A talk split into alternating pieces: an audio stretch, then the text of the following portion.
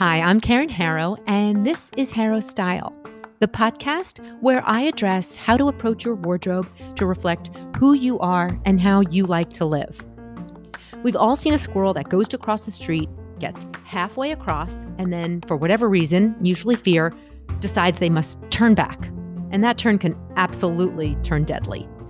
It took all of the risk of crossing the street, but it doesn't get to the other side. Changing the way you dress can be like that. It's scary, it's risk taking. You want to get to the other side, you want to embrace something new, but you hesitate, you doubt, you question, and you turn back and abandon the whole effort. You get all up in your head about what other people think, you get up all in your head about what you think. I had a client who wore athleisure every day, but she wanted to put together a more polished look and wear more kind of more fashionable things.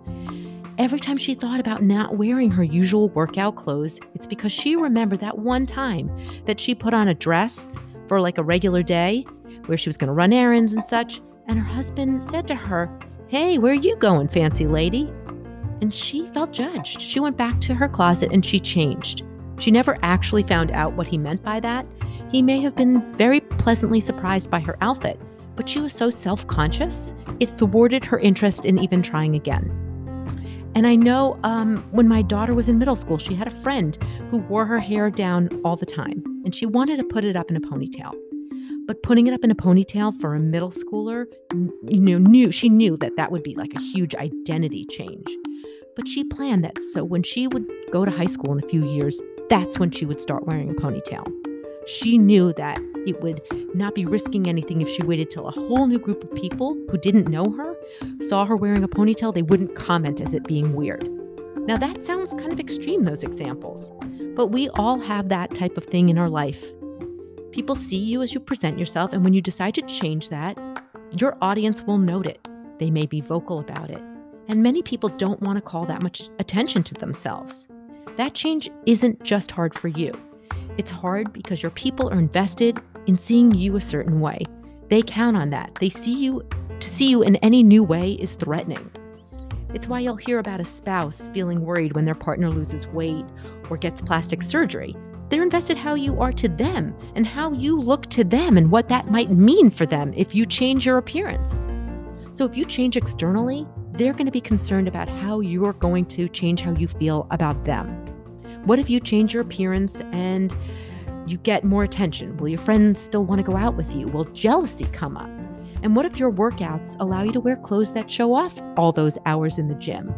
Will your friends or family be happy for you or accuse you of being full of yourself and stuck up and selfish? Or will they reassure you that they're really happy for you and they'll be supportive?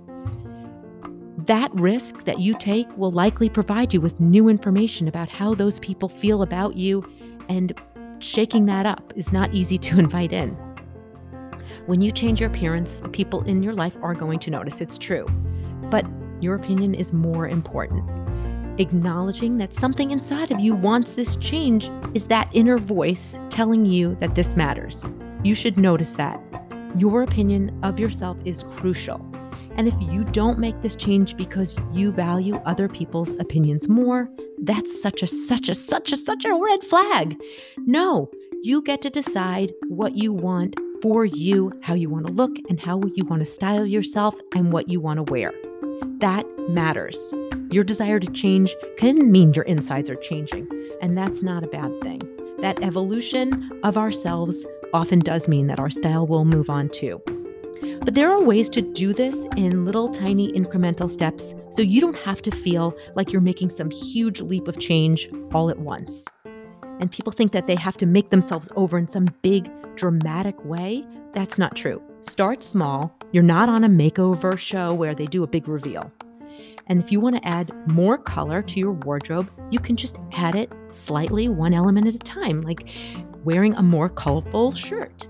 It doesn't mean you have to wear a loud, colorful shirt, just more than you normally wear, incrementally more. It doesn't have to be a jarring change. If you want to wear, you want to be more sparkly or a little bit more glitzy and add jewelry, just a change of earring or a necklace can be a gateway to more sparkly things. And if you feel self conscious about that, you can always add your necklace and tuck it under your shirt. And then as you acclimate to the weight of it and the feel of it, bring it outside your shirt. And then you can add another necklace if you want more of a statement. But you can do it one at a time. If you wear pants all the time, but you want to wear a skirt, wear a skirt in the same fabric or color that you are used to seeing yourself wearing. Same with structured clothing. If you're used to wearing just slouchy clothing, add a blazer one day. That looks cool to wear kind of like slouchy clothing, but add a blazer as an element. That looks good. Get used to it by adding only one element at a time. If you want to wear dresses and you're not used to wearing dresses, again, start with neutral colors or colors you're used to seeing yourself in so that you can get to that next level of adding another type of clothing or another type of silhouette. Keep everything else about your appearance the same. So if you're changing your outfits, don't change your hair and makeup right away. Just change one thing at a time. And if you are going to change up your hairstyle, keep your outfits the same so that you're not making that huge jarring leap. Again, you are not on a makeover show. You just need to take these little tiny risks, slightly risky, but comfortably risky. And if you're going to get a haircut that may be a little bit more extreme for you, yeah, you may want to share this with the people in your life because it's hard enough when you get out of a chair to look yourself in the mirror and then have to deal with compound uh, comments that might compound that new feeling of having a new look. So you may want to say, Hey, I'm looking to make a change in my appearance. Um, you're not asking their opinion or their approval, but you're giving them the heads up that you're going to be doing something that is maybe risky for you and you want them to be aware of it. So maybe they'll be a little bit more mindful not to weigh in. Acknowledging the change that, that you want to make change is difficult, but taking those small steps will get you to the other side of the road. You'll have the change you wanted to create. And once you get to the other side, you may decide, you know what, this isn't for me. But then again, you may love it. And you have that knowledge that you're capable of taking all that risks and taking on that challenge because you are no squirrel. Thanks for listening.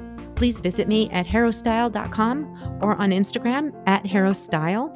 If you're interested in seeing what my daily outfits are, visit and request to follow me on Instagram at Hark the Day, H A R K T H E D A Y.